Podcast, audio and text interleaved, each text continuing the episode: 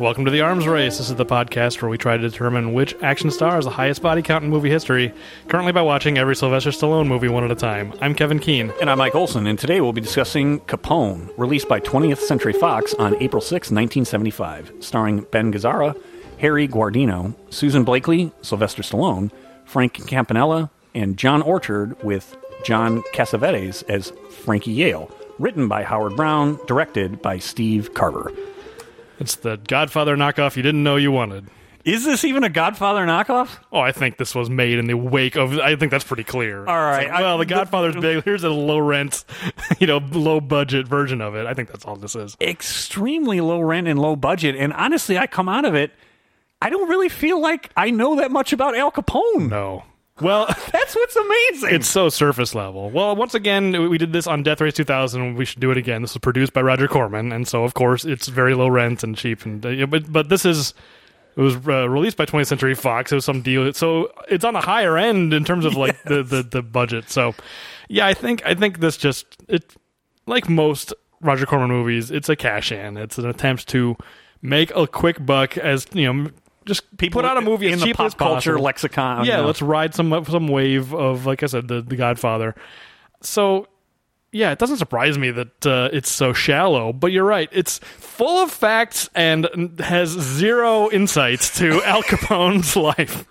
and the facts are mostly we were joking before we started recording i asked you how thin your notes are a bunch of my notes is just the random dates You're that are put up on screen with like there's no rhyme or reason to when the dates are selected. I realize as you watch the scenes, all right, these these scenes must tie back to the dates.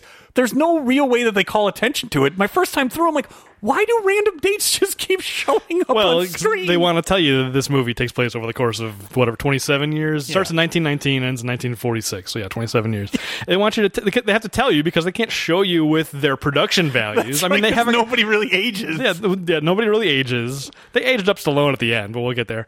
He's the only one that looked like they, Uh, they and- made any effort. No, and and uh, Capone. I mean, at the very very end in 1946, you know, they changed the the you know they gray a little bit, a little bit, but not much. not much. And uh, you know they've got a couple old timey cars in there, and in the, at the very end they've got like a 40s car to be like, look, it's the 40s. But I think mostly, if you didn't have those dates there, you would not feel like Oh, time was passing. Absolutely not. It feels like everything takes place in a month. I You was going to say told. people, it would be like, oh man, Capone built his empire in two weeks. Right. I mean, honestly would feel that This way. movie does such a terrible job at making you feel the passage of time. So of course they have those dates up there. It was, the, it was. Yeah, I'm sure in the editing, they got in the editing room and went like, "Oh, we need to put some dates on the screen." we need something that divides time in some way, shape, or form. Yeah. You know, I was reading Wikipedia to get a sense of like how close is this to the tr- the actual Al Capone story, and and like I said, on surface level, it is pretty much accurate. All these diff- all these characters were real people, and they didn't really make up much. Well, they, they made up one huge important Yes. character, uh, completely unnecessary. And for me, I am not a Capone expert, and as much as Wikipedia should not be necessarily a source, this is should even be less of a source.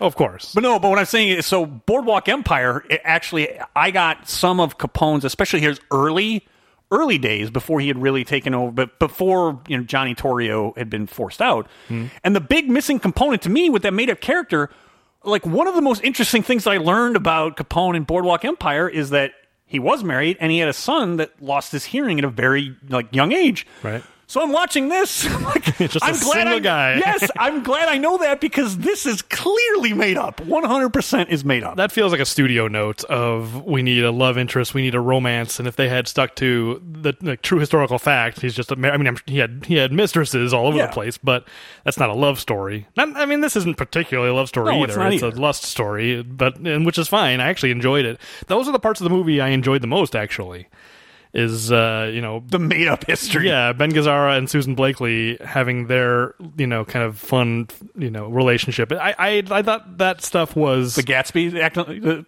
yeah. Well, I mean, she's fun. It's fu- Susan Blakely is an actress I never had heard of before we started doing this podcast, and we've seen her three times in Stallone movies.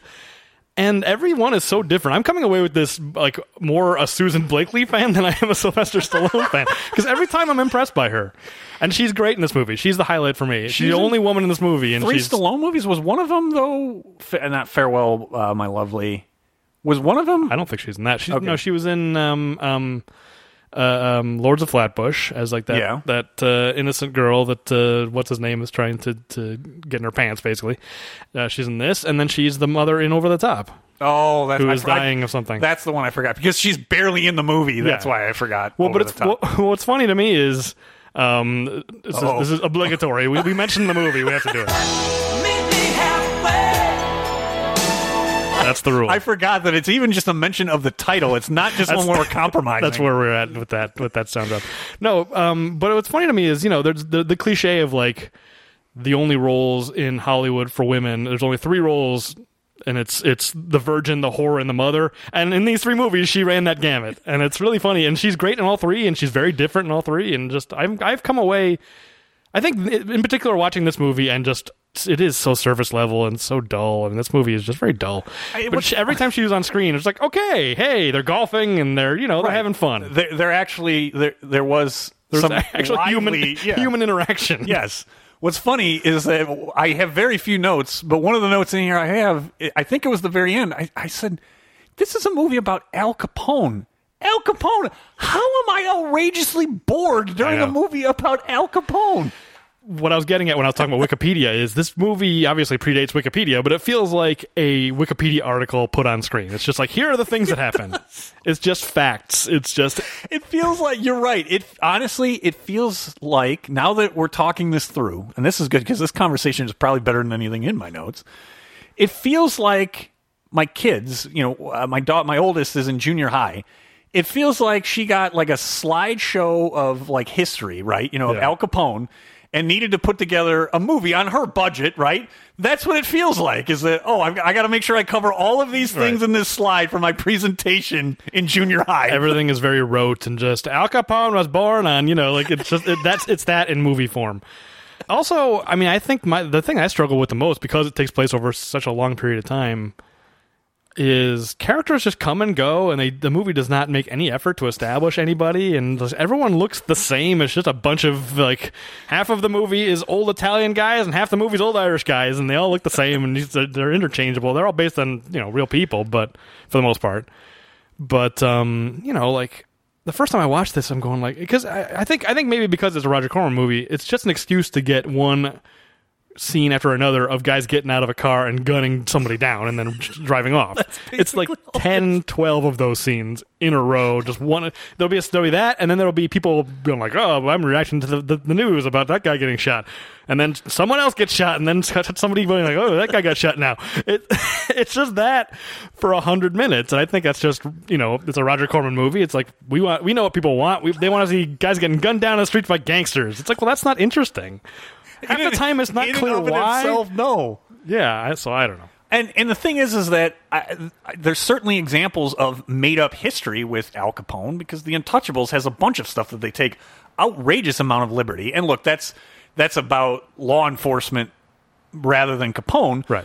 But the point is, is that like De Niro. uh, That's why I mean that's there's memorable scenes. I mean there's there's stuff to you know really grab onto and remember about this. You have a hundred minutes. There's nothing to walk away from in this movie. How many scenes is De Niro in in that movie? think? like three or Oh, I was four? gonna say probably four at most. yeah, and you that movie Part of a team. Who has, that has seen The Untouchables does not remember part of a team? baseball.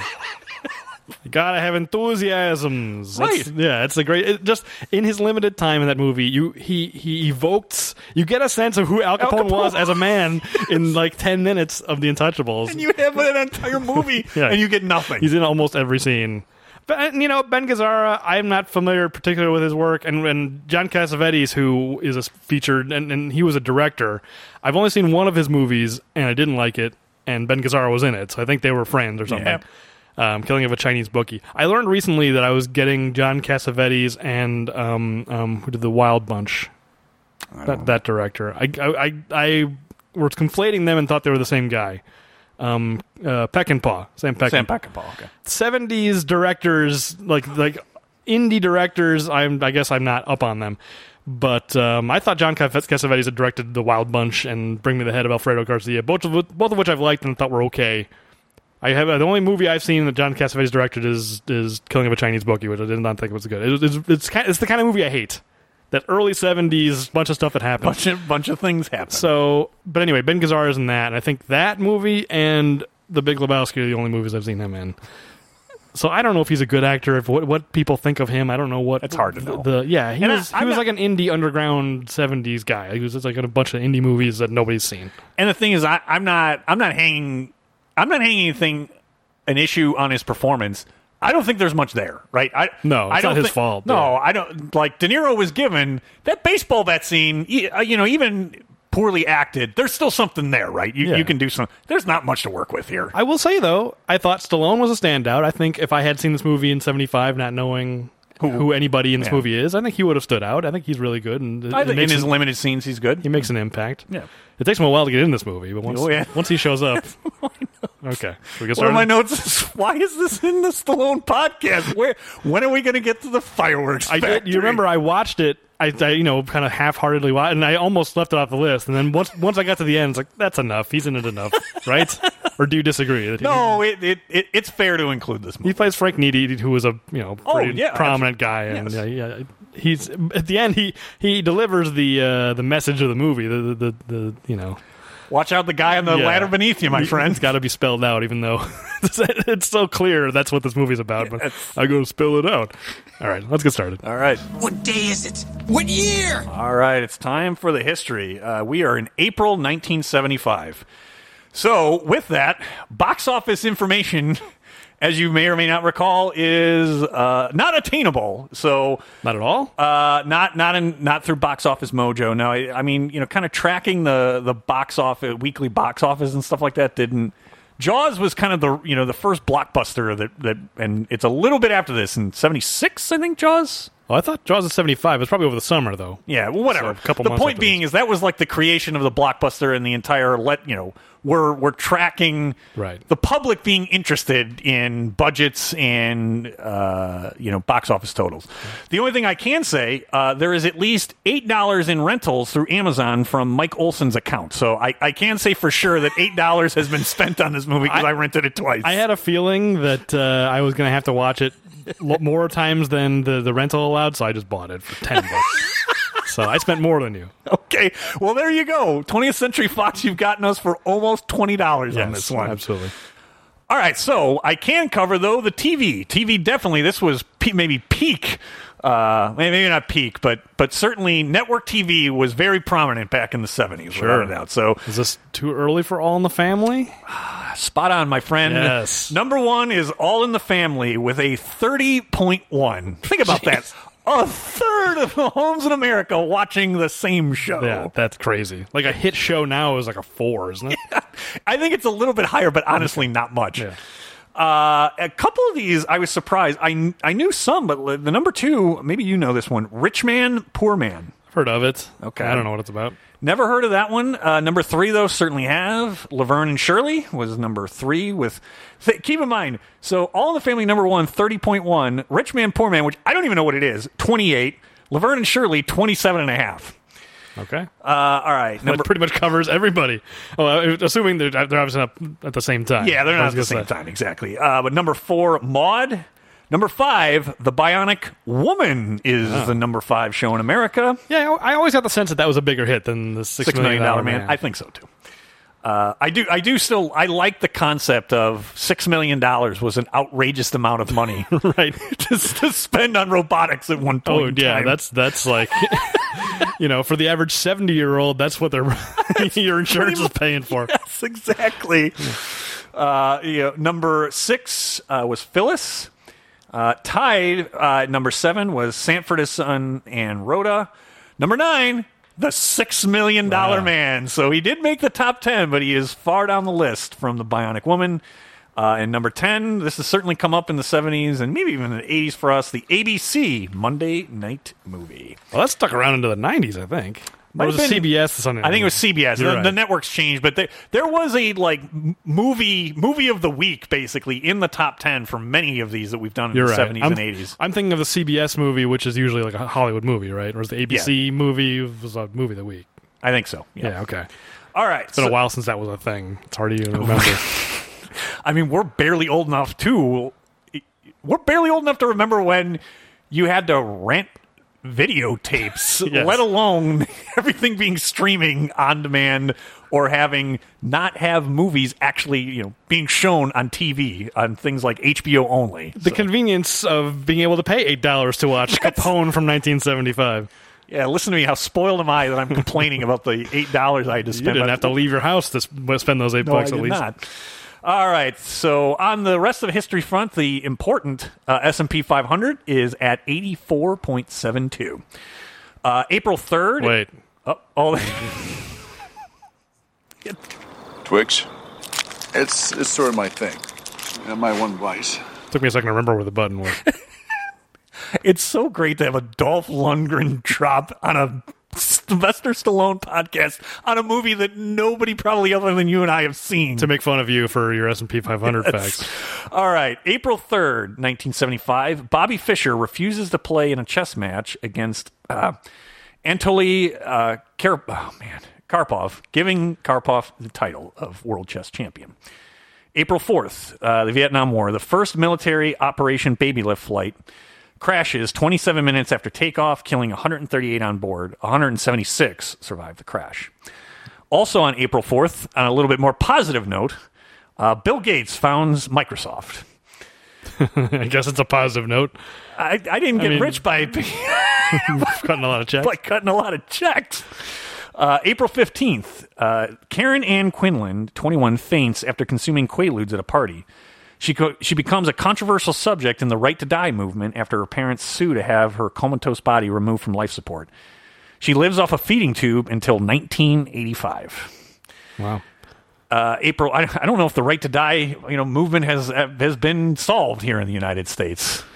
Well, at the very least, it's not news anymore. I, No, I don't doesn't, doesn't necessarily mean it hasn't been solved. It just means that uh, the news has moved on to other things. Indeed. Uh, April 24th, six Red Army faction terrorists take over the West German embassy in Stockholm, taking 11 hostages and demand the release of the group's jailed members. Shortly after, they are captured by Swedish police, which I imagine is what the basis of Stockholm syndrome is based on. Is, Yeah, yeah, is, yeah. is that I- uh, terrorist event? I, I'm sure you're right. But when you started that sentence, I assumed this was going to be about Munich and the Munich Olympics. That was a couple years earlier, right? Uh, 72 or something? 72, I think, was the Munich Olympics. I guess 75 is not Olympics year, so No. I should have known. That's all right. Uh, April 30th. Uh, the fall of Saigon. The Vietnam War ends as communist forces um, take Saigon, resulting in mass evacuations of Americans and South Vietnamese. As the capital is taken, South Vietnam surrenders unconditionally. That's definitely newsworthy. Uh, it is. I did not want to end on a sour note, so May 5th. It's the 70s. you can end on a sour note. Uh, I'm not even sure if this is relevant, but I don't care. It was close enough to April. May 5th, the Busch Gardens Williamsburg theme park, originally known as Busch Gardens the Old Country, opens in Williamsburg, Virginia. Okay. All right. Important Busch Gardens facts. I, I, I feel like I was at a Busch Gardens once, but I don't think it was that. Are there multiple Busch Gardens? Or is that Yes. the, Yeah, there's definitely in Florida. There's one in Florida. That's the I, that's the one I've been to. Uh, and I just remember being disappointed. I think we were at, like it, was like a Disney World trip. It's like let's also go to Busch Gardens, and you go there, and it's like compared to Disney World, this place sucks. Duff Gardens, hurrah! well, let me ask you this: if the if the seven Duffs were there and there was a Duff pyramid, would would Busch Gardens have been more fun? Well, I was like twelve, so I, I don't think I would have appreciated the Duff beer even pyramid. if even if you could have lifted the Duff pyramid in the palm of your hand. I don't even remember the, I, the the episode you're referencing. Oh, really? You don't? I mean, Oh. I I, rec- I remember Duff Gardens and the the Duff uh, like the Duff characters, the seven Surly. I mean, yeah, Surly. Surly has to be one of the great. I don't remember the character- Duff. I don't remember the Duff pyramids. Sorry, Surly. Shut up. All right. So finishing out history, uh, the New York Times fictional bestseller is Centennial by James Michener. Didn't recognize it. We've it. gotten his name a bunch of times, and I never have never heard of him outside of your reports. He, clear, he James apparently was a very successful author that I guess so. didn't didn't his legacy did not extend beyond the seventies. Apparently, Yeah, well, the bicentennial had been coming up, or it was it was, it was he was cashing. He was Yeah. cashing in too. just like this movie is cashing in on the Godfather craze. Centennial. I assume that was set in 1876. The Centennial, not the Bicentennial. Our, uh, Those tall ships really lifted the country's spirits after Watergate. All right, and the Billboard 100 is at least an artist I recogn- recognize, but I don't remember the song or know the song. "Philadelphia Freedom" by Elton John is the number one single in the United States. Yeah, that must be one that is recognizable, but I don't know. Don't know it. So that was going on in April of 1975. Ready to head to the big picture? Let's do it. The big picture. this is a joke. You want to talk? We'll talk. I'm a sucker for good conversation. Yeah, good luck to us. the big picture. This is the segment of the show where we discuss the plot of the movie. I, I, I think my one sentence actually might be the entire plot of yeah. the movie. I mean, go ahead. I, I think eventually I kind of was able to follow it, but for a while, it was just like, who was being killed and why? I, it wasn't until the second viewing I was able to follow. Go ahead. Uh, well, we can cover a little bit more than maybe this is too derisive. I have this is the life and times of Al Capone, but only the years he was a mobster and a little bit of time after he was an, when he was an ex-con. Because it literally, you don't get the birth of Al Capone. No. you pick up literally when he becomes Scarface. That he gets thrown through a window and gets a cut on his face. It literally is just it. You get none of his backstory. You don't get the truth about his his home and family life because they write out his wife. So it, it is the life and times of him as a gangster. It's not the life and times, it's just the times, because we don't learn anything about his You're life. right. I mean, scratch that off. Uh, yeah, I mean, it's it really is just here are the things The that historical timeline of Al Capone as a gangster. it's just his his professional life. It's just his like, and and a little bit of a fictional uh, um, romance, if you want to call it that. Um, yeah. Otherwise, and that feels totally studio mandated. I think I may have said that before. But Oh, yes. it's just like we have to have a, a romance in this movie. yeah, I, honestly, I mean that's that's what it felt like. And this, you know, the cynic in me also feels like it was the '70s, and they're like, we need some nudity in this movie, and we need female nudity. It's it's the seventies and it's a Roger Corman movie, so yes, check check those For sure. boxes. yeah. Uh, I mean, we can get into it a little bit more than that, but honestly, I mean, that's to me, that's what it was. Is it just was the timeline of his ascent and fall yeah, of being a, a gangster. Well, ultimately, it's a movie about you know watch. Don't trust the guy who's one like, like Stallone says at the end, as Frank Nitti. You know, he was you know he's he's talking in hindsight about Capone saying, "Oh, he's stupid. He was always looking at the guy across the street. He didn't know that." Um, that I was going to move him out. yeah, which I don't think is historically true. I don't think Frank Nitti He took went o- to he, the. he took out he took over the Chicago outfit. well, that's true, but I don't think he's responsible for Al Capone going to prison, right? He, he didn't turn over Al's the tax records or whatever it's, is No. supposed to have happened in this movie. no, like yeah that it, but it's it's only to tell the story they wanted to tell because it starts off with um big jim was in charge is that what Uh, it is and Big Jim Colosimo is a uh, again. It's bad that I'm using as a reference point Boardwalk Empire, but I, I do think they tried to weave in as much historical accuracy as they could. oh too much well it, because it it's so i think it's it's so rigidly sticking to the dates and the events that it feels like it feels very mechanical Oh, I'm talking about Boardwalk, but I, but I Oh. hear you. So Big Jim absolutely was in charge of the the the, the Chicago. It wasn't even the outfit yet, Right. But it organized. it was a gang that yes, he ran yeah. yes, uh, and and had a. Uh, what's funny is you're opening with capitalizing on the Godfather. Th- there is an element, you know, of reality in that. Of that, the it always is the next guy has growth in new markets Sure. that the old timers don't want to enter into, and that se- that seems to be what it always is, and that's exactly what it is. You know, Big Jim had been very successful with prostitution and gambling. What is this? Prohibition? Ah, I don't want to do that. Yeah, I kind of I, I understand where he was coming from because the whole thing is like uh, this this prohibition won't last. It'll last six months and people won't stand for it, and so he didn't want to make the investment and, and so on. It's like I get that. That's a, that's actually a you know it has nothing to do with any kind of morality because in The Godfather it's it's you know Vito being like I'm like you Right. know, it's wrong to sell. dr- I mean not wrong, but he is he kind of has a, A ethical- moral opposition to it. Yeah. Yeah, uh, so here it's just like I don't think that's a good moneymaker. That's really all it is. It's bad business. Yeah, he thought it was bad business, and it's like, well, you know, he ended up being wrong, but still, it's it's understandable. But um, and then who's the guy underneath him who ends up getting Al Capone to kill Big Jim? John, Johnny Johnny Torrio. Johnny Torrio, and, yes. And they're fairly. This movie is fairly accurate in uh, the the rise and fall and retirement uh, of of Johnny Torrio. I Yeah. mean, all of that is pretty historically accurate. Uh, it's ironic, actually. He he does you know retire, but he actually winds up coming back from Italy later, and it's kind of like the the consigliere for the New York and Chicago. He he's still respected Right. um, even after into retirement. He doesn't have wield the same power and doesn't run anything, but he still is somebody that they consult years down the line. Uh, so Johnny, in many ways, Johnny Torrio was the smartest one because he, he lived the longest because he's like, Right. I, I, I don't want any part of this because eventually somebody's just going to kill me. Yeah, but I again, I I, I think I it feel I think the only one that's from from the I mean, you know more about this sort of thing than I do. I mean, I, I'm not particularly interested in like you know crime history in the, to the degree that you are, but like um from what I from the sense that I got from just reading a little bit before uh, we were recording, um like I think Big Jim Colosimo is that what it is? It seems like he's the only one where maybe his he was killed by his own men, like his by uh, Oh, Torrio. he- yeah. but they don't know for sure. But probably, possibly Al Capone killed him, but they don't know. So this movie just presumes that Al Capone killed him. Um, but every other time it happens in this movie, it seemed totally ahistorical. Like the idea of Al Capone being behind. Um, um, I already forgot his name. Uh, Torrio. Oh, J- Johnny Torrio? Torrio, yeah. the idea that he was that Capone was behind Torrio's uh, near assassination. He survives, but still, like that seems like there's no nobody actually believes that. And then the same goes for for Frank Nitti to Al Capone. And um, and then at the end, my favorite part. I'm jumping right to the end, but when Frank Nitti tells the message of the movie of "Oh, you got to watch the guy behind you," and then he walks off screen, and then just slow zoom on his number two, the shifty-eyed dog. so, it- so there's an implied fourth one coming. I mean, I don't think it, If there was a sequel to this movie, Frank, you were going to be on your way you're out. doomed. And he says this with no self, no self awareness of just like all- he's telling his number two.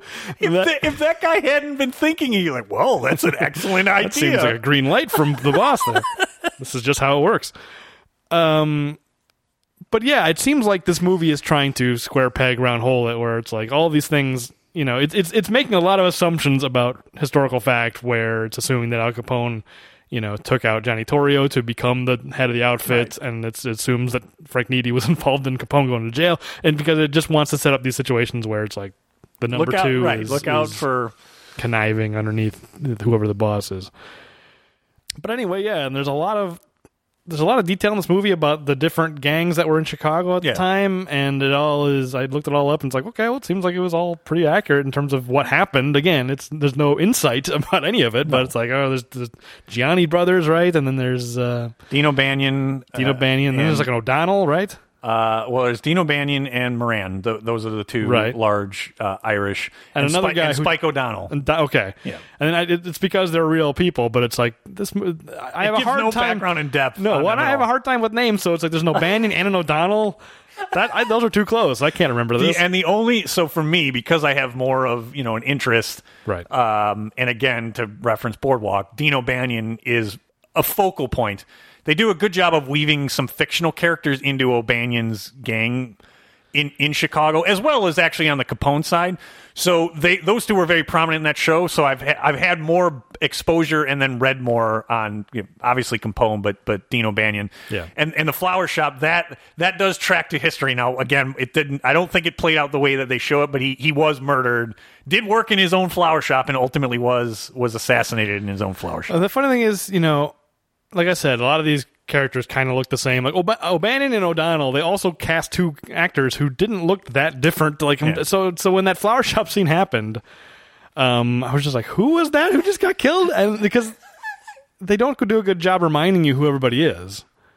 And you know, and they don't. The movie doesn't do a good job. Even this director, Steve Carver, I looked him up. He continued directing. It's nothing special. I don't think it's necessarily badly directed, but the focus is so on Capone. Like whenever there's a scene, you know, there's scenes where it's like there's a big sit down with all the different bosses or whatever is O'Banion and and um, Torrio and O'Donnell and the Genna brothers.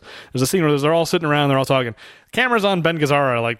80% of the scene. And so the movie doesn't do a good job showing us, okay, here's who. I mean, we see o- O'Banion and we see him a couple of times, but it's like, I didn't remember what he looked like. So I'm like, oh, some guy in a flower shop got shot. I don't know who that is. It would the, the equivalent would be for, to be a knockoff. It would be sitting down in the restaurant, and eighty percent of the time it's on Michael, and you have no idea who Sollozzo and um right. uh oh man the police chief. Oh Sterling Hayden. It, it's going to kill me that I can't remember. But Captain Ca- yeah, McCluskey. Yeah, yeah. It, it would- honestly, it would be like you, you spend your whole time, and then those guys come up later and get killed. Like, wait a minute, who, who are those guys? Right. Because you have no idea who they are. Because ninety percent of the time it's not Pacino. And Sterling Hayden gets enough, you know, screen Right. time and memorable, and you, you Yes, it's, you he's know who he established, is. so you know who he is, and you remember who he is. But uh, just to, to kind of play the analogy out, it would be that all of a sudden he gets he gets shot and killed. Like, what what happened? Who is that guy? and there's no scene like in The Godfather. There's a whole scene of them sitting down and talking, and then it's like there's the tension of like he's got to go in the, the Right. bathroom and get the gun, and you know there's a whole s- in this movie. Stallone and the, the other guys just march in. Oh, hel- hello, boys, and they just shoot him. and it's like okay, that's not, that's not a scene. It's just a just they march in and they shoot them and they leave.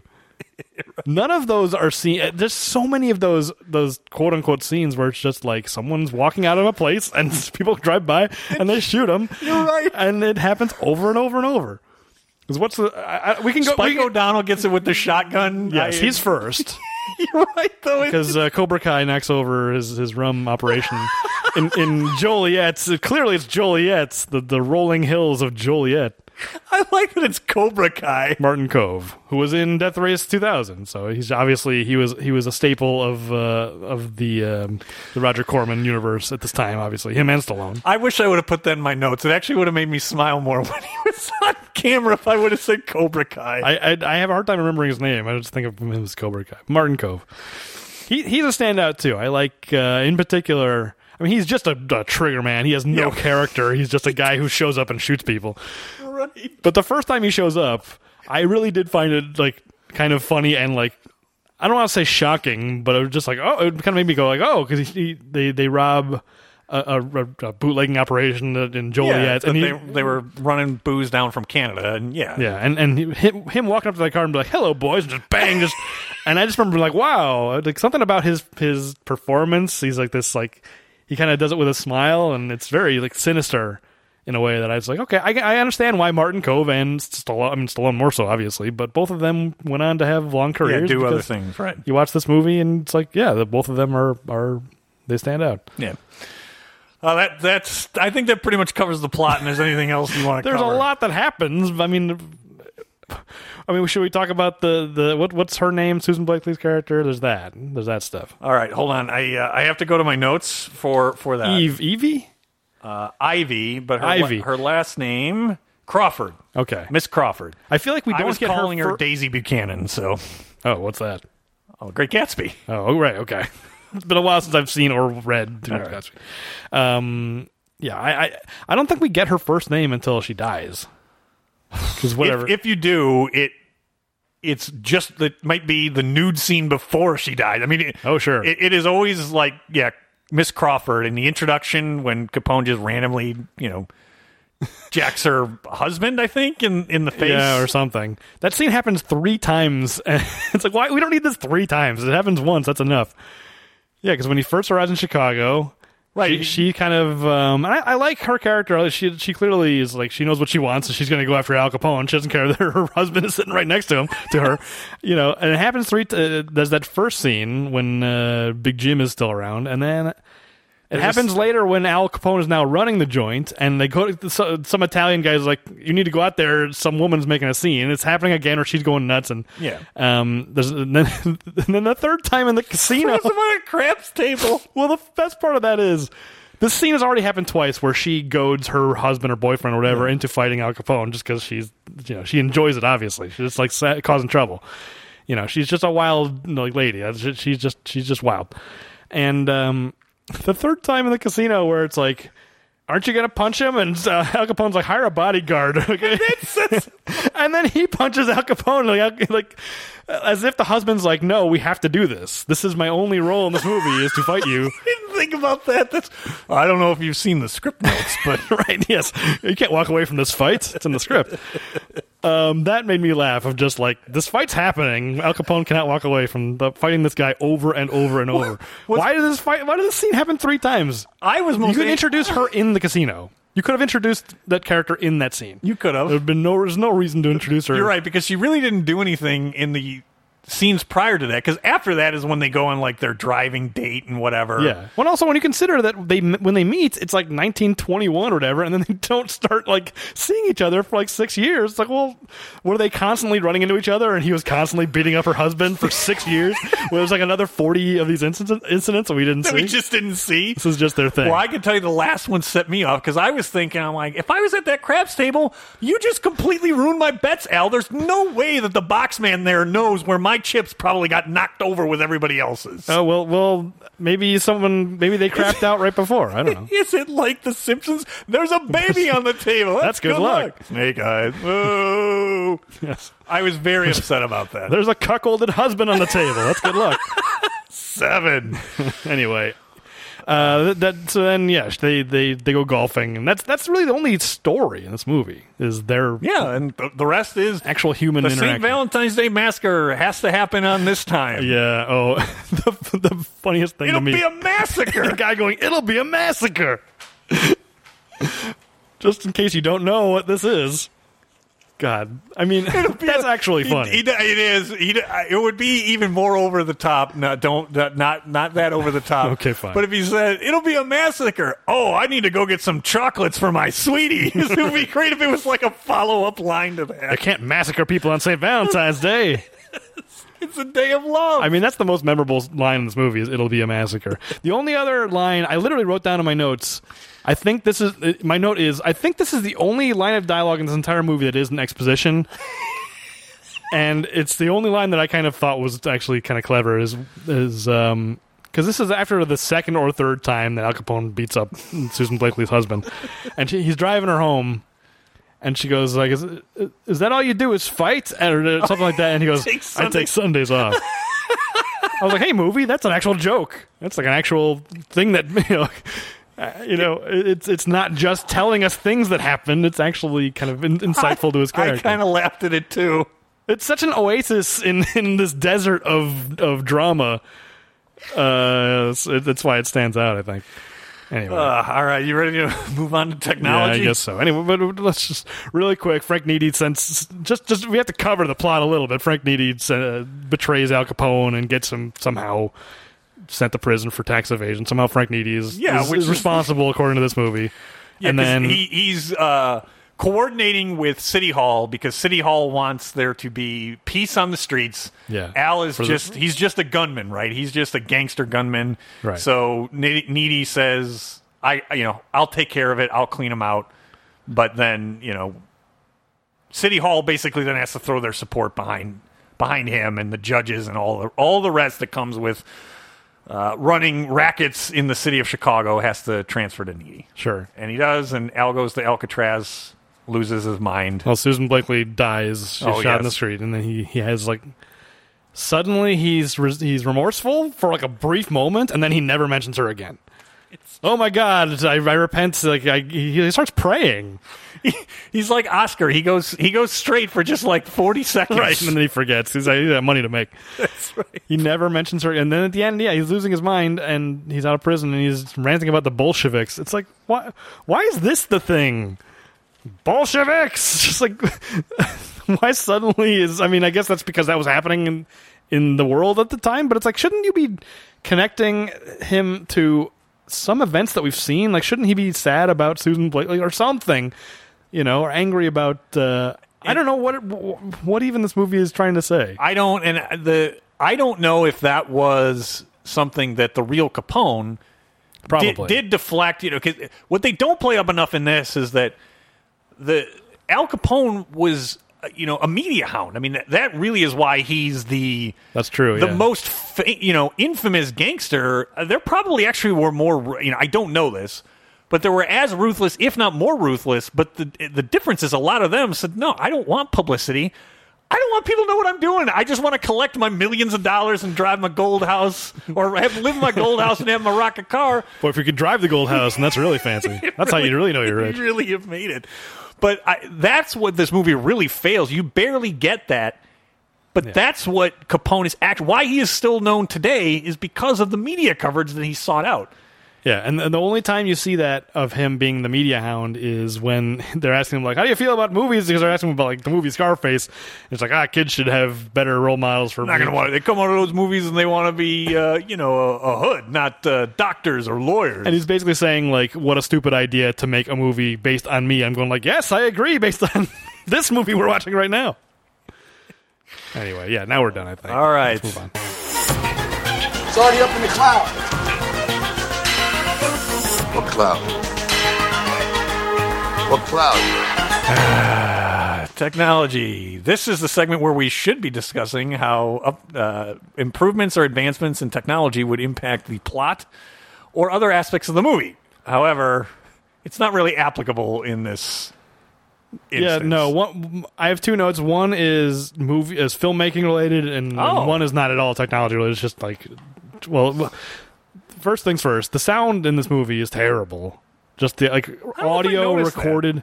The one time I noticed it was when uh, Big Jim uh, Colosimo Yeah. when he Oh. when he gets uh, killed by Al Capone. He comes into his like like club or whatever, and there's like like a jazz clarinet player just like practicing, and he's talking to him, and he's saying something like, "Any messages for me?" or "I'm waiting for someone." So I forget, but you can't hear a word he's saying. It's just like, and then the clarinet's like, and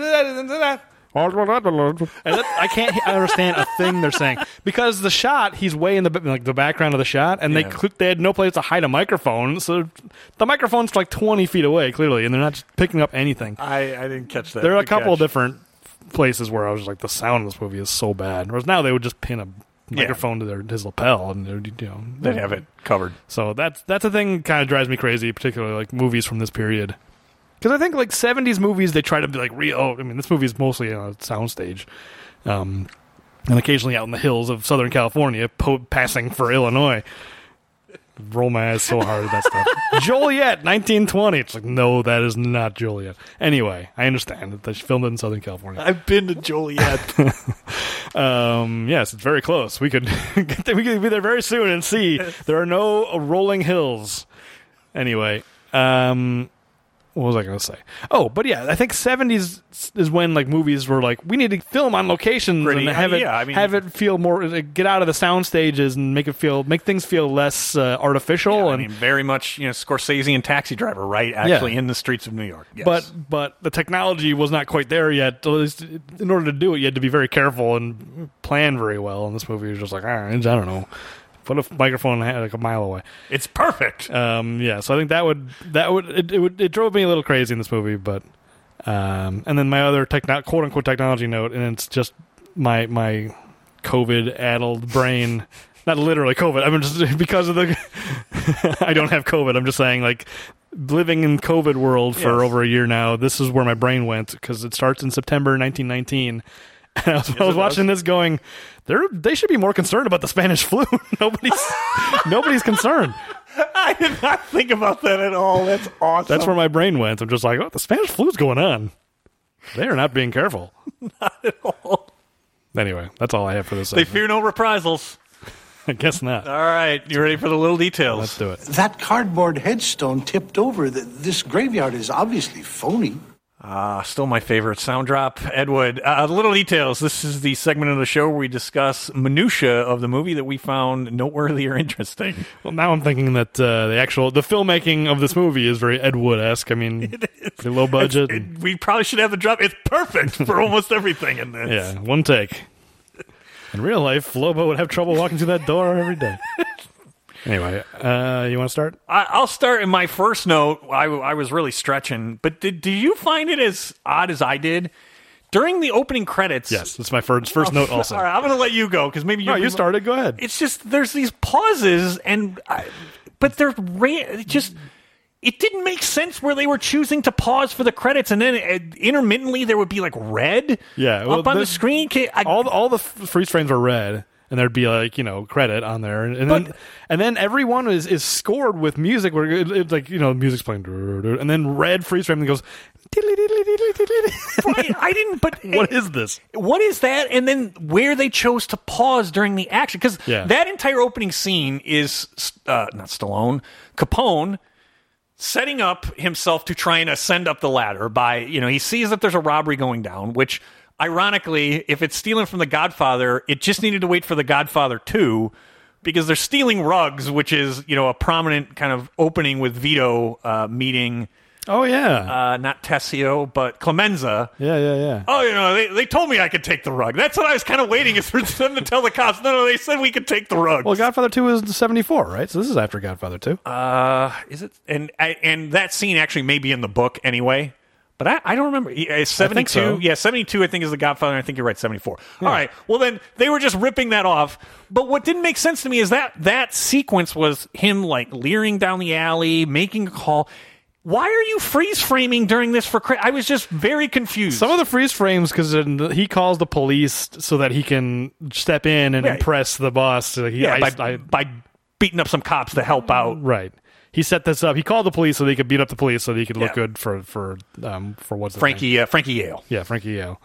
Um, but like so, some of these freeze frames, like he calls the police, police get in their like nineteen nineteen cop car, and they go and they they they haul ass down the road, and it's just a freeze frame of like the blurry mess as they're as they're going past the camera, and like it's just like it's all smeared across. Why did you choose that? Why Right. is this relevant that we're stopping the movie right now? Suddenly it's red and it goes blah, blah, blah, blah, blah, blah, and then back to the scene. so dumb. And it's interrupting the the piece of music, which is my next uh, note because Okay. I'm pretty sure this opening scene, uh, aside from the times when it pauses and goes beep, beep, beep, um, it plays this this movie's one piece of music, which is played over and over and over. And boy, I was so sick of that music at the, by the end of this, especially watching it twice.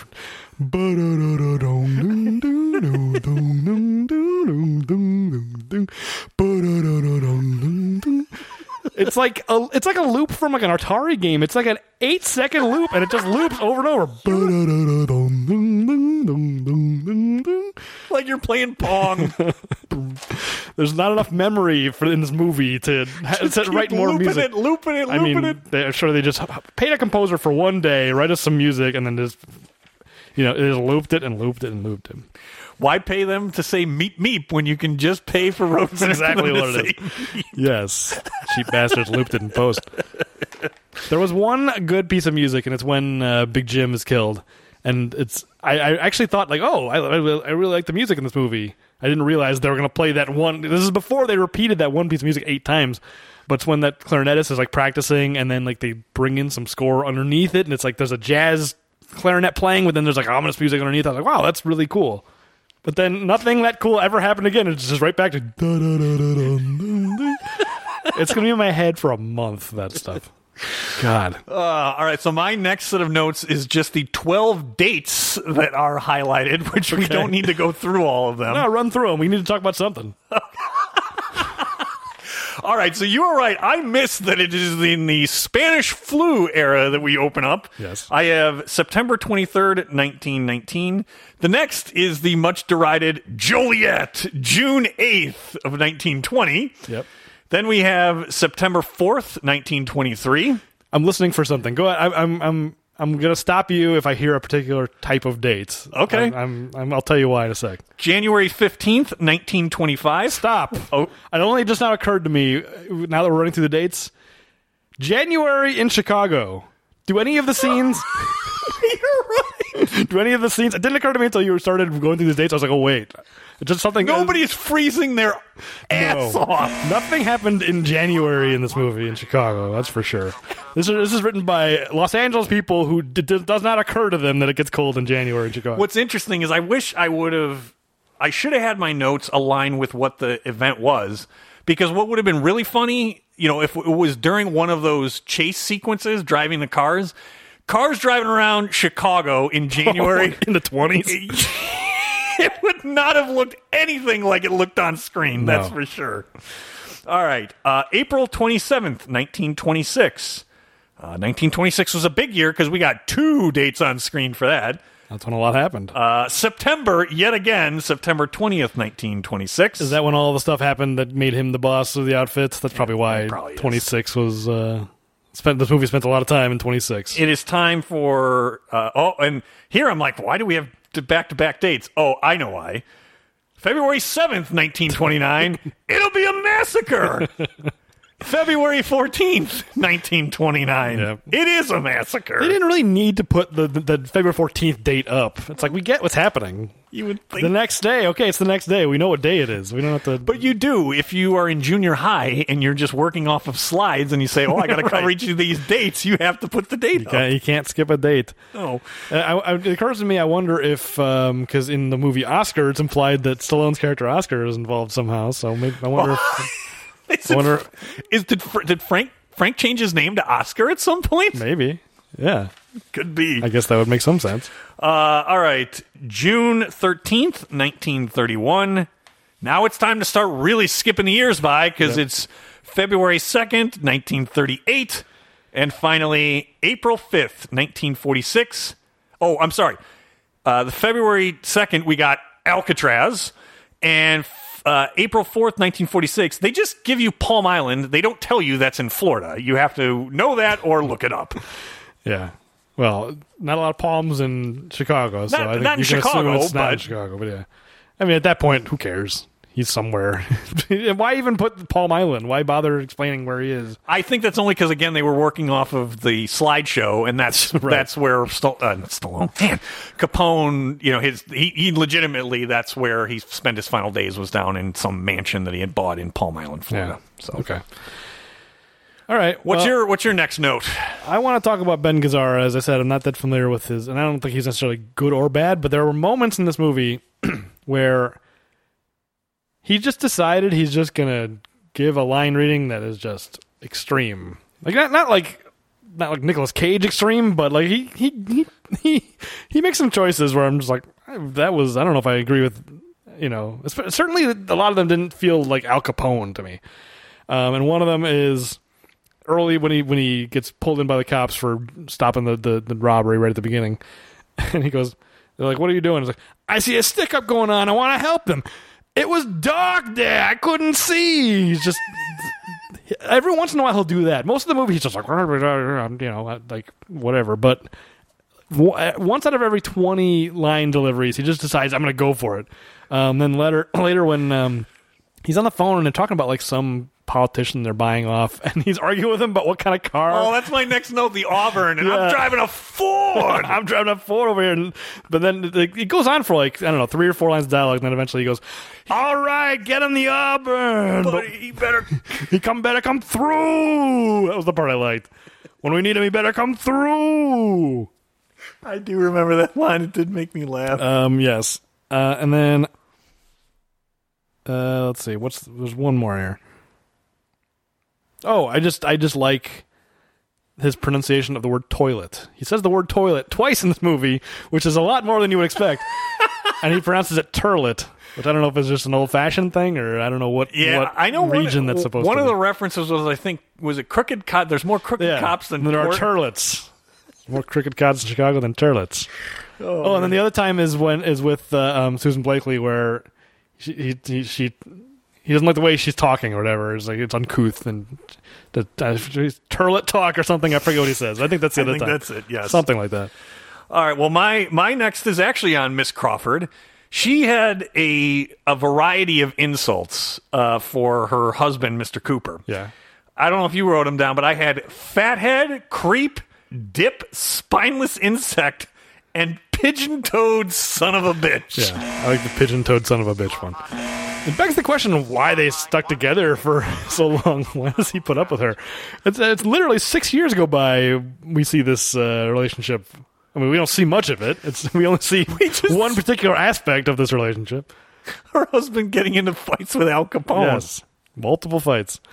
Yeah, no, she, she's a real pistol. This character, I like her. Think about if that you know is your your timeline or your slideshow that somebody you know, you're you're flipping through a photo album about your marriage, and the only thing that comes up are fist fights with Al Capone. Yeah. Oh, I remember this. I mean, that's basically all that happens. It seems like in their marriage. So that's that's all they have to reminisce about. Uh, so yeah, I I enjoyed that about Miss Crawford. She uh, she she had quite the variety of insults. Yes, I enjoyed a lot about Miss Crawford. All right, so there was one moment. It's when Al Capone first arrives in Chicago because, um, um, well, what's the guy's name? John Cassavetes' character. Frankie Yale. Frankie Yale sends Capone because Capone is going to help get rid of Big Jim, and it's when he's getting off the train, and it's just voiceover of of uh, um, the two bosses talking, right? And um, um, what's his name? Not Johnny Big Jim. Torrio? Johnny, Johnny Torrio. Uh, he's talking, and he's just like, "I need some help uh, with something here," and it's it's shots of Al Capone getting off the train, and he goes, Torrio goes, "This Alphonse Capone, he comes to mind." And um, next scene, I missed that. you just you just kind of trailed off there. yeah, I, uh, I did kind of trip. so will they find Milhouse? Will they just find him, or will they find him and kill him? Well, when they find him, they'll. Well, well, So there's Alphonse Capone. Even he, will, he, will he kill him? Well, sure. Wait, was- you didn't answer me. You just trailed off. I just thought it was really, really strange. This voiceover just trails off. Do you think? Here's a little devil's advocate. Do you, do you think maybe Johnny was having second thoughts, but he had just he was like pot committed? Well, I mean, the the way it's edited, it's like Capone was already there. It's like he heard them talking. It's like it's like a cartoon. You know, the cloud of smoke. it's like, and no, it's like what you know what No Going happened. back for Torrio. No, you know what happened when we find when we find the uh, the, the actual dialogue. And no, this Al- Alphonse Capone, he comes to mind, and, uh, and he looks out the window, and Capone's just there already. I heard my name, my ears are burning. You're right. He's just- just he's- ask this dietitian. Uh, He'd tell you. Just ask this button man. Uh, and literally, he's outside the window. And for Torrio, there's no turning. But well, he's already here. I guess I got to take him. yeah, it's, and um, okay, I gotta go. He's here now. That's just bad editing. They were probably just edited in a corner. It's like, well, we need to end the scene, but we can't cut. We can't edit this dialogue, so we're stuck with it. Uh, so I, I also another reference I enjoyed. I found, and this is going back to our bonus episode uh, for Get Carter. But there was a um, uh, Moran to Aiello. Actually, was one of the other mobsters that we didn't even reference. It doesn't doesn't matter. Yeah, there's a lot of like all- all of the different gangs and the Yeah, both external and internal conflicts. It's, the movie covers a lot of stuff that I don't care about. but the there was a discussion or a back and forth, and there was a soft soap reference, which made me Yes. made me smile. That's also in my notes. I finally understand the the, the phrase from from, um, Get from Carter. Get Carter, where that woman goes, "Stick the soft soap," and I remember thinking, like, what does that what that possibly mean? And now this movie goes as the context because uh, Bugs Moran's just like, I don't like you Sicilians, you with your soft soap, always, you know, to your face you're nice, and then you stick the knife in. I'm going, oh, soft soap, like it's flattery. Now I understand, and now I understand and Get Carter, stick it, stick the soft soap. It all clicked together. I needed both of these movies. I still don't know if that's like a nineteen, like an old fashioned phrase that that woman in Get Carter just still talking that way, or if it's a particular regional dialect, or I don't know. I've, I had never heard the phrase. Neither did I. Now it's soap. now it has come up twice. Yeah, I definitely noticed it. All right. Uh, what? I don't have much more. So what have you got? Uh, I don't have much more either. I did enjoy the map of Chicago where some props person was like they had to stencil Chicago on it just in case you didn't know that it was Chicago, in a way that no map would ever. ever. I, I here's here's I and this isn't a knock on Stallone, but I just it's just so lazy the the way that Frank Nitti is starting his ascent is that as he's a bodyguard, he finds quote dynamite. I liked that scene. In That's the- one of the few moments I liked. Did you? I just laughed. It's just whoa. Hey, wait a minute, Al. Yeah, him faking. I mean, I, I think that's you know, it's hard to say because it's early in Stallone's career. Is he actually not acting well in the scene, or is he pretending? Because he's, he's, trying bad to at pretending. Yeah, he's trying to yeah be Frank Nitti trying to act. I, I give him the benefit of the doubt. I think that's Frank Nitti being like, I need to give my the performance of my life. Whoa, whoa, whoa, whoa, whoa! Stop right there, boss. I, that mirror doesn't look like the way it should. that's boss. that's so smart though. Like I thought that was very well thought out. Of like, you know, he bumped, he moves the mirror so that he can. He, he has an explanation for how he would have known. And I guess it's just oh look, they just put the dynamite in the front seat. Like Sure. that's not how a car bomb works. right, and it didn't seem to be hooked up to anything. He, it's No, got he just set it there. he takes out like a detonator, but the detonator, what was it gonna? What was gonna set it off? That's in my list of questions. Oh, okay. I don't think you can answer it because it literally it was it may as well have just been an umbrella sitting there because honestly it was just Right. something sitting on the front floor. It looks like a um, a meat thermometer stuck into it or something. It's, it's not hooked up to anything. No, what was going to trigger the bomb? Yeah, I don't know. Um, but I liked the scene. You're right. The bomb just lying on the floor is stupid, but kind of now makes me think of the Batman movies. Some days you just can't get rid of a bomb. Th- This day, he very easily gets rid of a he did. Um, All right, what what else have you got on the little details? uh, I did kind of mentally, you know, whenever you hear like a a reference to your hometown or whatever, and you're like, "Yay!" It's like this isn't any particular town, but I just liked how um, I keep forgetting the guy's name, Al Capone's boss before Johnny Torrio. Johnny Torrio. I will, for whatever reason, it won't stick. But he's he's got the meetings with all the bosses, and he's like, "Chicago, two million people, and that's not even taking into account the little towns outside the edges, and it's us living in a town outside the edges." I was like, "Hey, that's us." That's yeah. It's such a stupid thing, but I was so starved for entertainment. Like that was enough to be like, "Woo, that's me." I'm in a town on the edge of Chicago. They're looking to sell me some beer and whiskey. sure. Yeah, I wonder. Uh, obviously, Cicero was a hotbed, but I wonder how if it would have made it out this way. There probably wasn't much out this way. No, this period. was this was all this was all farms out out this way. Actually, Farmers got a drink too. they do, but they they probably weren't weren't buying from Chicago. Is my guess. They they probably were making their own out this. It's true. Yeah, it was probably moonshine country. yeah. Much like uh, oh, what's that movie with uh, Thomas Hardy and Shia Lawless? That was in Kentucky, but that that's what I imagine was happening out in the the the Yeah. the flatlands and prairies. They were they were moonshining in their uh, in their barns. Well, Naperville was probably around. That was not not a Naperville huge was, town. It, it was established, yes, but it was mostly farms out here. yeah, I guess so. All right. Um, do I have anything else? Yeah, I think we mostly covered. What, what else I have? No, yeah, I think the soft soap was the last one, and, and the the hey boss, I found a bomb. Just that, that those were the ones that really jumped out at me. Okay, I have one last one. All right, and let's- it's let's just hear it. a line of dialogue that it took me a second to realize that it was stupid, but once I realized that it was stupid, It is a fine line between clever and stupid. no, this this is not near that line. Okay, but it, it almost it almost slipped underneath the radar for me. So I wonder if you remember this line because I it, it- I I heard it and I went like. Wait a minute, that doesn't make sense. It's when um, this is this is early on where O'Donnell and O'Banion are having a conflict, and it's it's um, Martin Kove's character Pete and his goons are pushing around a bartender, Oh yeah, which I don't even know. Like, I guess at the time bars could were just like ser- serving non-alcoholic drinks. I was like, why is even a bar open? Like, how's this not getting guy not getting busted all the time? But anyway, they're pushing him around. You got to buy from from O'Donnell or no from O'Banion. yeah. And it's like I wouldn't. And the, guy says, "Screw you, buddy. I wouldn't peddle O'Banion slop for free." And I, I, I go like, wait, no, you should say you wouldn't sl- you wouldn't peddle it for a million dollars. Of course, you wouldn't peddle it for free. Nobody would. yes, you would, regardless of the story, I wouldn't peddle O'Banion slop for free. that doesn't make any sense. doesn't make a bit of sense, but it, you know, it's a, it, it seems like the kind of thing somebody would say. So I didn't think about it at first. Then I was like, wait, You're right. I completely missed that one. That's yeah, a I, good should- catch. yeah, I wouldn't peddle it for a lot of money.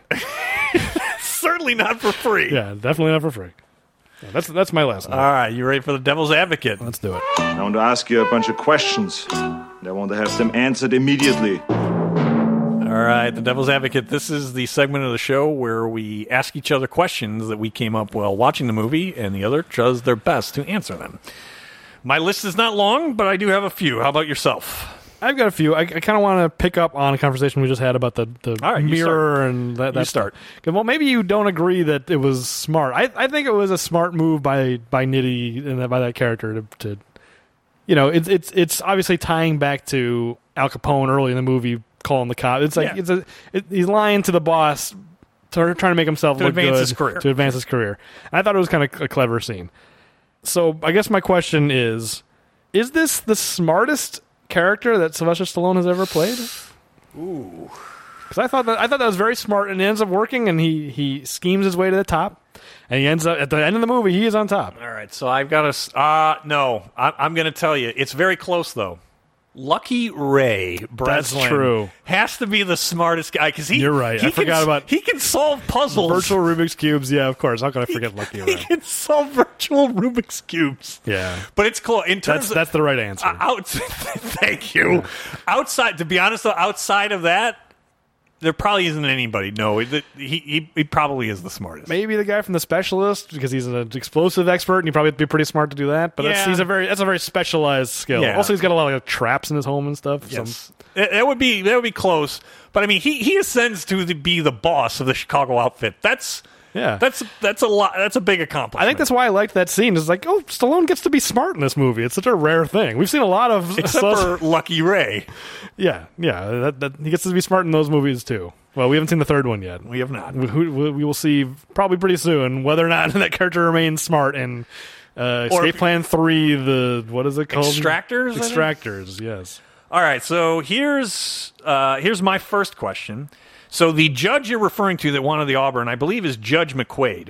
Yeah. All right, so I have Judge McQuaid's men called into the police holding Capone. Uh, oh no, so that was actually in New York. So I take that back because the that's at the beginning of the movie. Capone gets brought in by the police, Right. And a judge, you know, that is on the take in New York from Frankie Yale makes a call. And the cops are very angry. Doesn't even know this guy's name. He just doesn't doesn't know what he was in for. Right. And just judge called and they had to release him. So here's what my question is: the the the cop says Judge McQuaid's men. So my question is: Did the judges in New York even have muscle? His men called him. I guess so.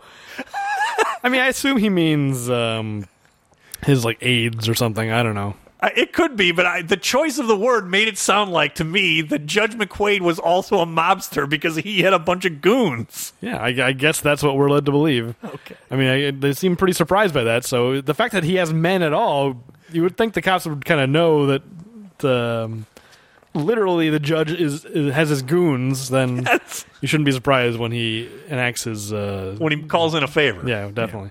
So I can answer that. No case. That's the highlight is that you can't make a case. I don't know how, much longer we can use this clip because I don't love. It's not a clean. Uh, Oh, don't take this away from me. This was such a great I'm, find. I'm editing. I'm editing the cliffhanger episode, and it's like I'm listening, going like you can't really tell if you don't know what it is. It's just you can't quite hear We've what gotta she's find saying. a better version. I mean, do It's you have any idea how excited I was to break down how absurd that line was in that movie? That Oh, I love the line, but when you're not watching, because uh, in the middle of the trial, we've got no case. the word "we" gets drowned out by the, by the music. She kind of whispers, "We have no case," and so if you don't know what she's saying, You're- it's kind of hard to hear to understand what she's saying. You are right. There's no way to take the music out. It makes me laugh every time. We can keep doing it, but um, the longer this goes on, where we're using it, the, the the the farther away from the context it gets, the more confusing it's going to get. That's all. Fair enough. All right, so you couldn't make that case. Let No. me let me try and make mine. What's what's next?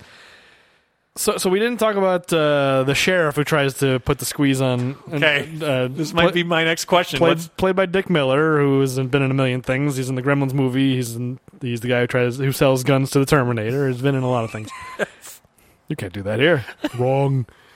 But um, I, this is probably only the second time we've seen him, though. Maybe we've seen him in other stuff in this podcast. I mean, Mm, I don't know. maybe not. So the Terminator and this, but um, the sheriff is out of town, so he decides I'm gonna I'm gonna use this as an opportunity to Yeah, make some cash. And his shakedown is successful. He pulls Al Capone and um, and uh, Ivy in, and and uh, someone from from the outfit comes shows up with a, a wad of cash and pays Dick Miller off. And Al Capone kind of threatens him, like, "Oh, in your line of work, you run into some tough characters." But we never get a follow up to it. So does this sheriff's deputy get away with this? I don't have many questions. This was one of mine, so I have to I have to try and answer it. I am No, if you have the same question, No, we- no, no, no. I'm going to answer it because I think the answer to me is clear. Determined or not, that cat must be long dead. That sheriff, absolutely. That deputy sheriff did not survive the week. It's kind of implied, but I would have liked some confirmation. I I, it would have been good to get confirmation, but I was going to ask you the same question. I would have completely accepted. There's no way that that cop survived. Because at the end of the day, even Al Capone has got to be wary about killing cops, right? I Like, think that's so. going to be trouble for him if he kills the It- sheriff. Even if the sheriff's trouble. deputy shook him down. it's going to be trouble because later on you have the the assassination of that district attorney, and he's like, "Oh, you're Right. Like, you're- Capone's like, "Oh, this this is not good." When he gets that news, Yes, but then ultimately nothing comes out of it because he just threatens the guy. I got some blackmail material on on all of you. so yeah, I killed an assistant district attorney, but I have dirt on all of you, including Right. The district attorneys. So I don't think you're going to prosecute me. You're right, nothing does come. Yeah, nothing comes of it. I don't know why he was even worried. Yeah, because it's a, there's a brief moment. It's just yeah, stuff like that is so infuriating. It's just false drama. It's like, oh, well, he killed an assistant uh, district attorney. What's going to come out of this? Nothing. Nope. He's fine. Yeah, I mean, even if that was historically true, find a way to wring some drama out of this. Like, you know, they killed the wrong guy. He's more in danger of Stallone turning in his tax documents than he Yeah. is from the murder of a district attorney. yeah. Um. Anyway, no, I think you answered. I think. I think right. that's probably true. Oh that yeah, the guy I- I didn't that- survive. That, cop is long dead. yeah. All right. Well, then Dick Miller died in both movies that we saw him in. he definitely didn't survive the Terminator. All right, so here's my. I have a question on Miss Crawford.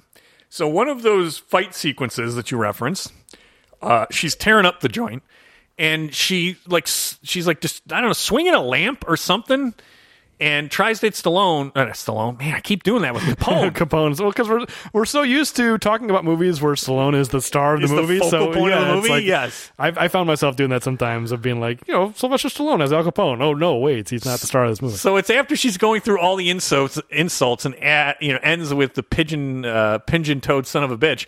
She like takes a swing with a lamp and then passes out. So my question to you is, how much do you have to have had to drink that when you take a swing with a lamp, you pass out? Well, it was her last ounce, ounce of strength before you know that lamp's probably heavy, and uh, you know. You, you move around too much, and she made herself lightheaded, and pushed she- her over the edge? Yeah, she just passed out. All right, fair enough. Fair enough. I, I yeah, definitely. You don't. You generally don't go from moving around a lot to passed out drunk. You go from lying on the floor barely conscious to passed out drunk. That's. Yeah, that's definitely not um, common. Maybe maybe she was like hypoglycemic or something. She, it was No, it unrelated to her being drunk. That Yeah, she, it could be. She she needed a be. cookie. She that that's fair. All right. Yeah, I'll tell. Uh, that's a good answer. What what do you have for me next? I really only have one more, and it barely is a question. So hopefully you've got a few more to fire off my way. I got a couple more. All right. why does at the beginning the, the the the mob boss in New York calls him in and you know wants to find out what happened, why he beat, beat the cops. So some guy picks him up outside of the jail. Yep. They're coming to the boss's place. They have that meeting, and then Capone comes out and just decks the guy. Why? All right, so I I don't know if you missed it or not, or maybe I interpreted, but but the guy basically belittled Capone on the way in when when he picked him up, and I don't remember exactly you know what he said to him. I must have missed it. Yeah. Yeah, it was basically you know may, maybe you'll get something you know something for your trouble or something like that, and Capone.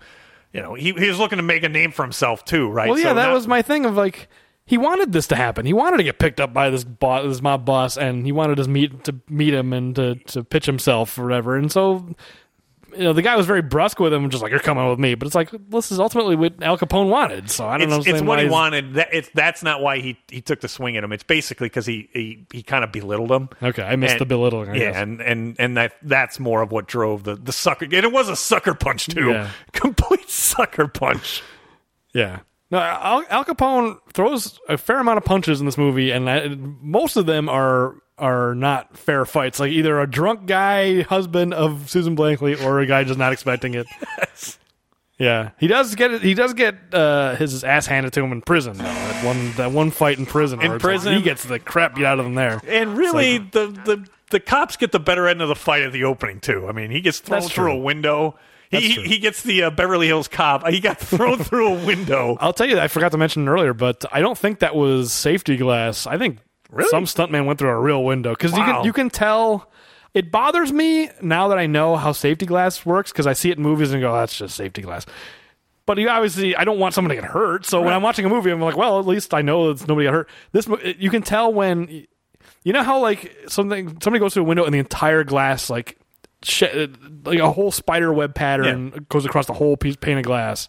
That's safety glass. Like the whole thing shatters into a million tiny pieces, so Gotcha. nothing. So you don't Oh, have so those big, shard- shards. there's big shard. Uh, yeah, and there is in this for sure. Yeah. There's a big, big I'm- chunk of glass. and that's how people get seriously, you know, hurt by you know a huge shard of glass falls on you and it's sharp, you know, heavy shard of glass.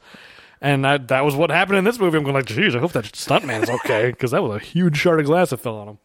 I got thrown through a window. Sorry.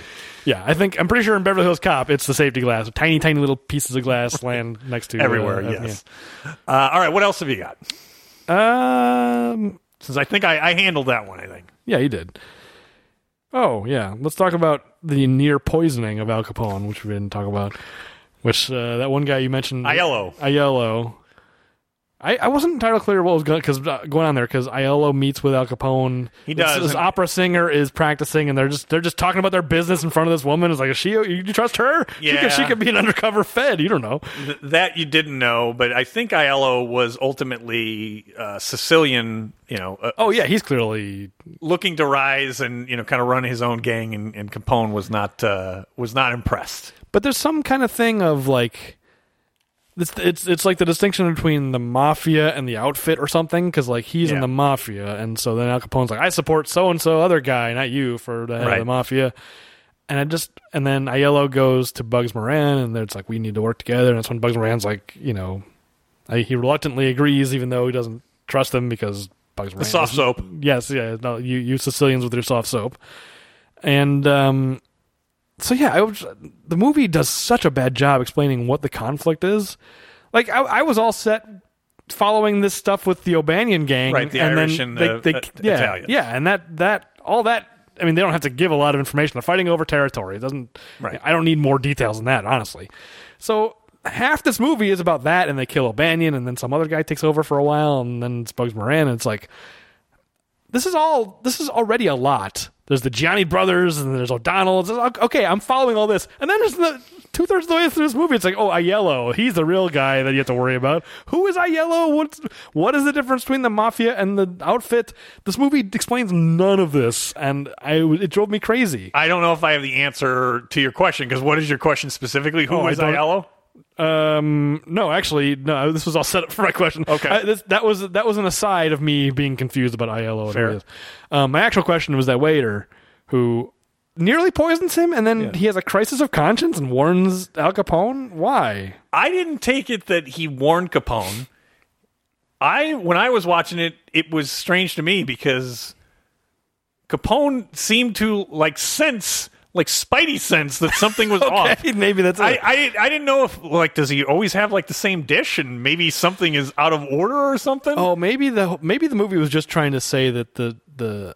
The waiter was nervous, and Capone Yeah. picked up on it. I thought because that- that, waiter only speaks Italian, so we don't know what he's saying. And obviously, it's like he's just like really going on and on and talking a lot, like ah, ah, ah, you know, like right. really like agitated, and it, I thought he'd said So I- like, "Don't I- eat that" or something. No, I think you got onto it though. Is he, he was acting unusual, and then all of a sudden he broke down because Capone co- confronted him. It does not do a good job. yeah, I just I didn't understand what even happened there. I mean, I understood that some that they were trying to poison him, but what what stopped that from happening? Unclear. Maybe don't have the character only speak Italian and then not subtitle it. At least Or subtitle. that, that that's the solution is you should subtitle what he's saying Yeah. so you got a better because Al Capone understands him. Al Capone speaks Italian, so Yes. he's able to have this conversation.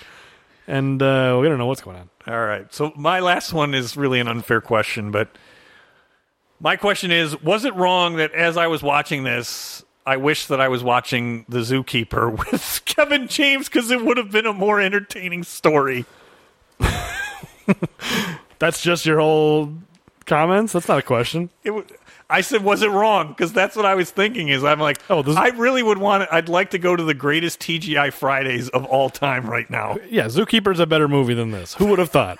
when we were looking at the list at the beginning, who would who would have guessed? that- Never. I, honestly, the, if if you would have given me a thousand to one odds, Yeah. I would not have taken a thousand to one. That Zookeeper would have been better. I mean, just looking at just knowing you and looking at the list, I would have thought, here's something right up Olsen's alley. Yes, Capone.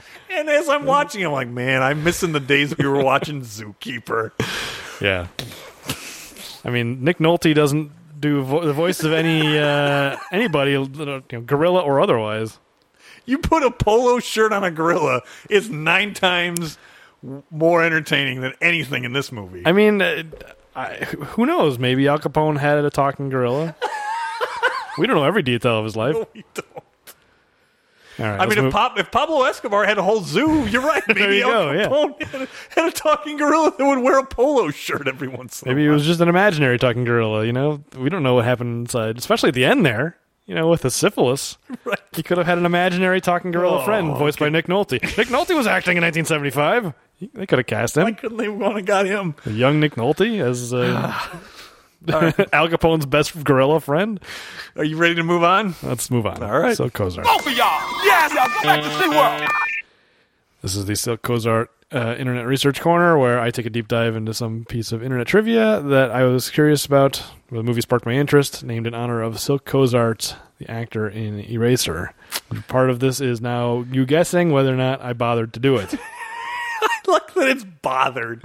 uh, I am going to guess, despite the fact how short this episode may be, I'm going to guess no, you did not. I think this is the first time you've gotten this right, but correct. I did not. Not this. This I'm movie. guessing because there's just nothing to glom onto here. I mean, no. I mean, literally, it's it's nothing in this movie made me curious about all of these this this labyrinth of gangs and you know uh, rivalries and killings, just killing after killing after killing. You'd think there'd be something. I'd be like, oh, I want to learn more about that particular event. Nothing. Even the same uh, Valentine's Day massacre they managed to make uninteresting.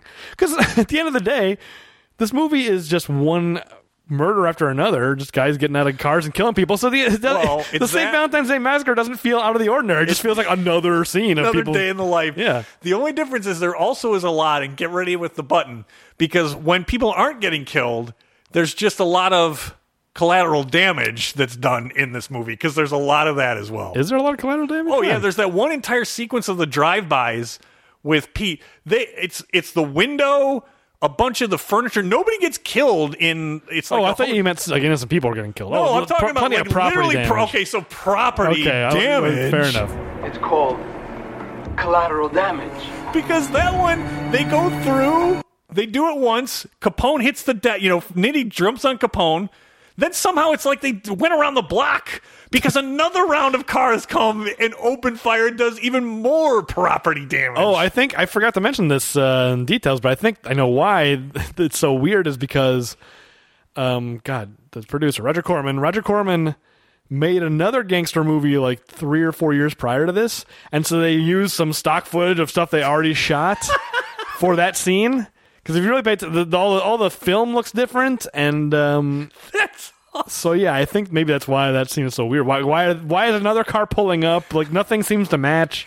How it's the scene not- where where Stallone jumps on. Uh, yeah jumps yeah. on him and there's a there's a hail of bullets nobody seems to be hurt and then you think it's over but no there's another hail of bullets that's going to be coming Well, because I think the first time it's just footage from another movie they just stuck in there. It's like we we shot this already, let's just use it.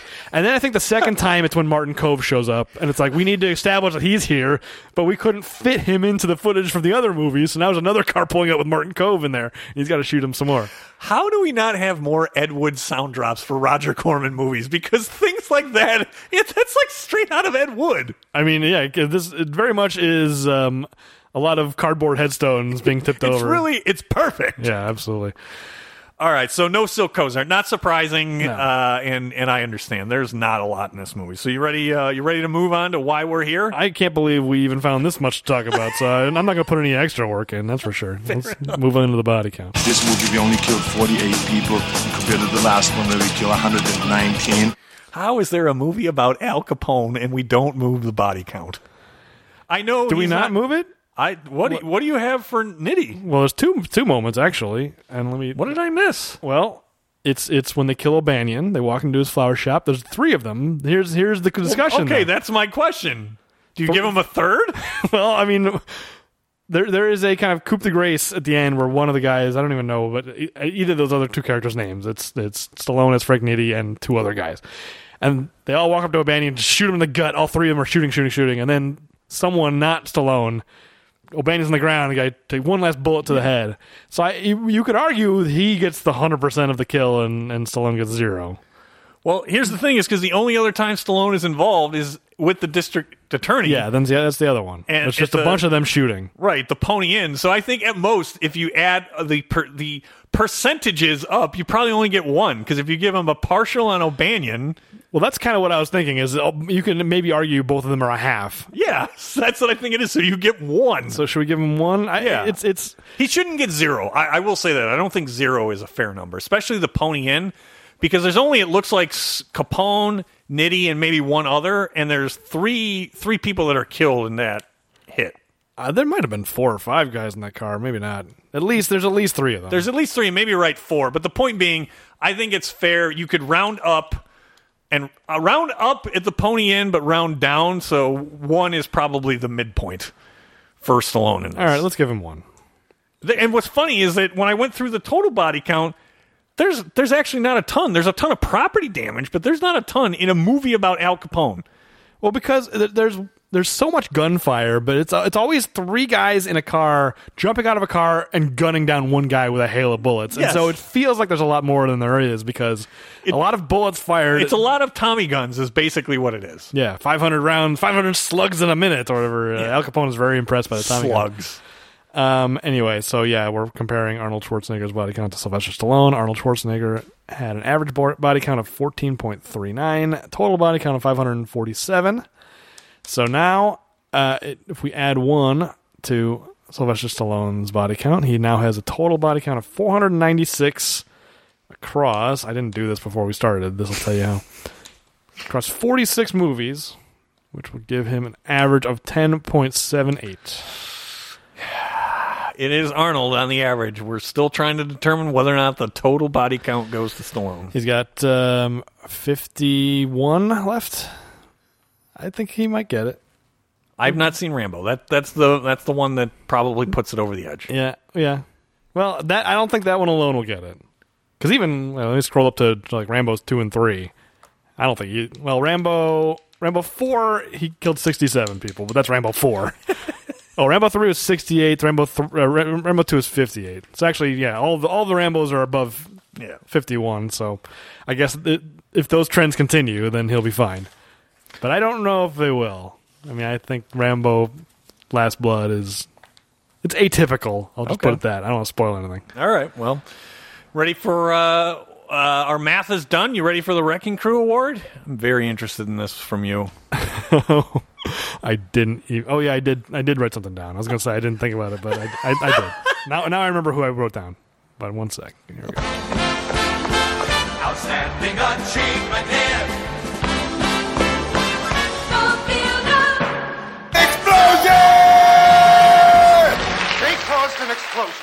All right, the Wrecking Crew Award. This is the segment of the show where we award uh, our self-proclaimed award to the character, inanimate object, or abstract concept that wrecked the most shop. I've really had to expand that as this. Yeah, I've I've forced you to expand that. All my trickery. I don't have any trickery this time. Uh, I mine could be trickery. Uh, I went with. I'll just go right out of the gate. I went with the Tommy gun because Okay. it clearly did the most damage, whether it was individual characters or property damage. So the Tommy gun gets the Wrecking Crew award from me. That's true. It only now, literally just now, I thought maybe I should give it to syphilis. but um, That's so terrible, but that it, it, wrecked a lot of shop. yeah, the main character of this movie was definitely wrecked by syphilis. Um, what a stupid movie! It just like ten minutes before the movie's over. Granted, this is historical fact. Yes, um, you know Al Capone had syphilis, but not part. Of, you don't see how he got it. It's not part of the story. It's not like it's not like this Was looming from Miss thing. Crawford? I mean, I sure. don't know. It's, that's not out of the realm of possibility. um, uh, you know, so it's it's not like it, it- any other competent movie. It would have been like this ticking time bomb of just like people noticing, oh, he's starting to slip, or you know, whatever. Like, um, so just so crazy. Just like five minutes are left in this movie. Oh, by the way, he's got syphilis and he's gonna go crazy. Oh, by the way, Yeah, it it's really like is. Poochie died on his way back to his home planet. Oh, I don't know if you know this or not. Eh, Capone was done in by syphilis. that's that's why it felt like a Wikipedia article of a movie of just like you know. And then here's the here's death section. Exactly. It's exactly what I was gonna say. Right. Anyway, I I give the uh, Early life, rise, fall, death. death. Yes. Um, anyway, I give it to Martin Kove. I thought it, it- That's it- fair. I think he has the most memorable kill of this movie. Oh, yeah. is him right at the beginning in that Joliet scene. Yeah. It's like, hey boys, blows the guy away. Um, oh, that was a question. I must have skipped it. I'll just real quick ask. You notice in that scene where they, they rob this this bootlegging car, the car gets like tipped over and and um, looks like a, one of the stuntmen almost broke his leg. It, kind of scared me. Anyway, they take those guys out of that car, drag them to their own car, and then Martin Kove shoots them in, in their car. Did you notice that? I did. why did they do that? It was I had a question and I must have skipped it. I missed it. But um, You're right. I- How did they get out of there with the booze if they have dead bodies in their Why car? did they? I, my my speculation was that the stunt went wrong. That that car was not supposed to tip over. The the the, the, the script says they shoot them in their own car, but then it's like the car tipped over. We still need to shoot the part where Martin Kove shoots them. Drag them into my car. Like the, I think you're right. the the assassin's own car. They drag them into that car and then they shoot Who them drags and puts bodies of evidence in their in their own car. It's like you- th- just shoot them at the side of the road. Anyway, that was the most memorable kill in the movie. Is Martin Kove shooting those those uh, Uh, that- bootleggers with a shotgun? That's very fair. Um, in a, in a movie filled with people being assassinated and, and gunned down the it is the one that stuck out the most. Uh, they're kind of almost reminiscent now that we're talking out loud. Feels a little bit like Rick Dalton's episode uh, of FBI Yeah. in some ways, actually. That like he just kind of comes in out of nowhere and is this badass that just guns somebody down with a shotgun. right down to the car chase in the, the hills of Southern California. In this for- case, posing as Right. Joliet. In Rick Dalton's case, they were in FBI. They were not saying they were saying it was Southern California, Right. Not Joliet, Illinois. Yeah, you can actually see the ocean in, uh, Yes. in that. All right, uh, you ready for the Rocky rating? Yep. Let's do it. Hey, hey, what the hell are you doing? You're punching car accident victims. No, no, no, you don't understand. He was bad mouthing my film. All right, the Rocky rating. This is the segment of the show where we rate the movie based on Rocky opponents, from Apollo Creed to Spider Rico. You want to go first? You want me to go first? Uh, I'll go first. Just you know, I don't have a strong enough opinion about this to give it a, a Spider Rico, so I'm giving it a Tommy gun. It's it's bad. It's boring. It's not offensively bad though, and there were a couple of moments that, I, that made me smile. I liked Susan Blakely's character. I thought she brought a lot of life to the movie. I like the golf scenes and stuff like that. He, he shows uh, the ladies at the country club how he's packing a rod. at least it's something. It was something. You know, so there's enough good stuff. It's like okay, it's not horrible. And we don't have this often, but I don't know if it's just because I wanted both the last two segments of my notes to have Tommy Gunn in it. But we, I, true. I, I agreed with you. I first. gave, I gave this a Tommy Gunn as well. Um, Maybe this is maybe uh, Stallone was thinking of this movie when he named that character Tommy Gunn. I, I- remember I was in a movie with a lot of Tommy guns. Uh, there was enough salvageable. I think Stallone had a pretty good performance. It- it was an incredibly boring movie, Yeah, but it's not it's not offensively bad. It's also not fun bad. Certainly not Ivan Drago.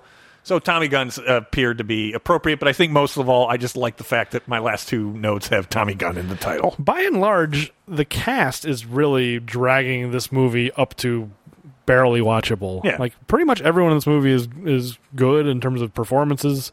You know, even John Cassavetes at the beginning of uh, the guy from New York is just like, oh, he's you know he's pretty good. He's actually you know giving a good performance. Uh, Dick Miller shows up for that one sequence as the, the deputy sheriff, and he's just like, you guys are breaking a lot of laws here, and he's really he's really going for it. Everybody's pretty, everyone's trying. And there's a few lines like "It'll be a massacre" that bring a smile to your face. Yeah, he should have looked right down the lens of the camera, right? Very Ferris Bueller's Day Off. Yes. Yeah. All right, so that's the show. Uh, it is my pick. It is your pick. Uh, the pickings are getting slim.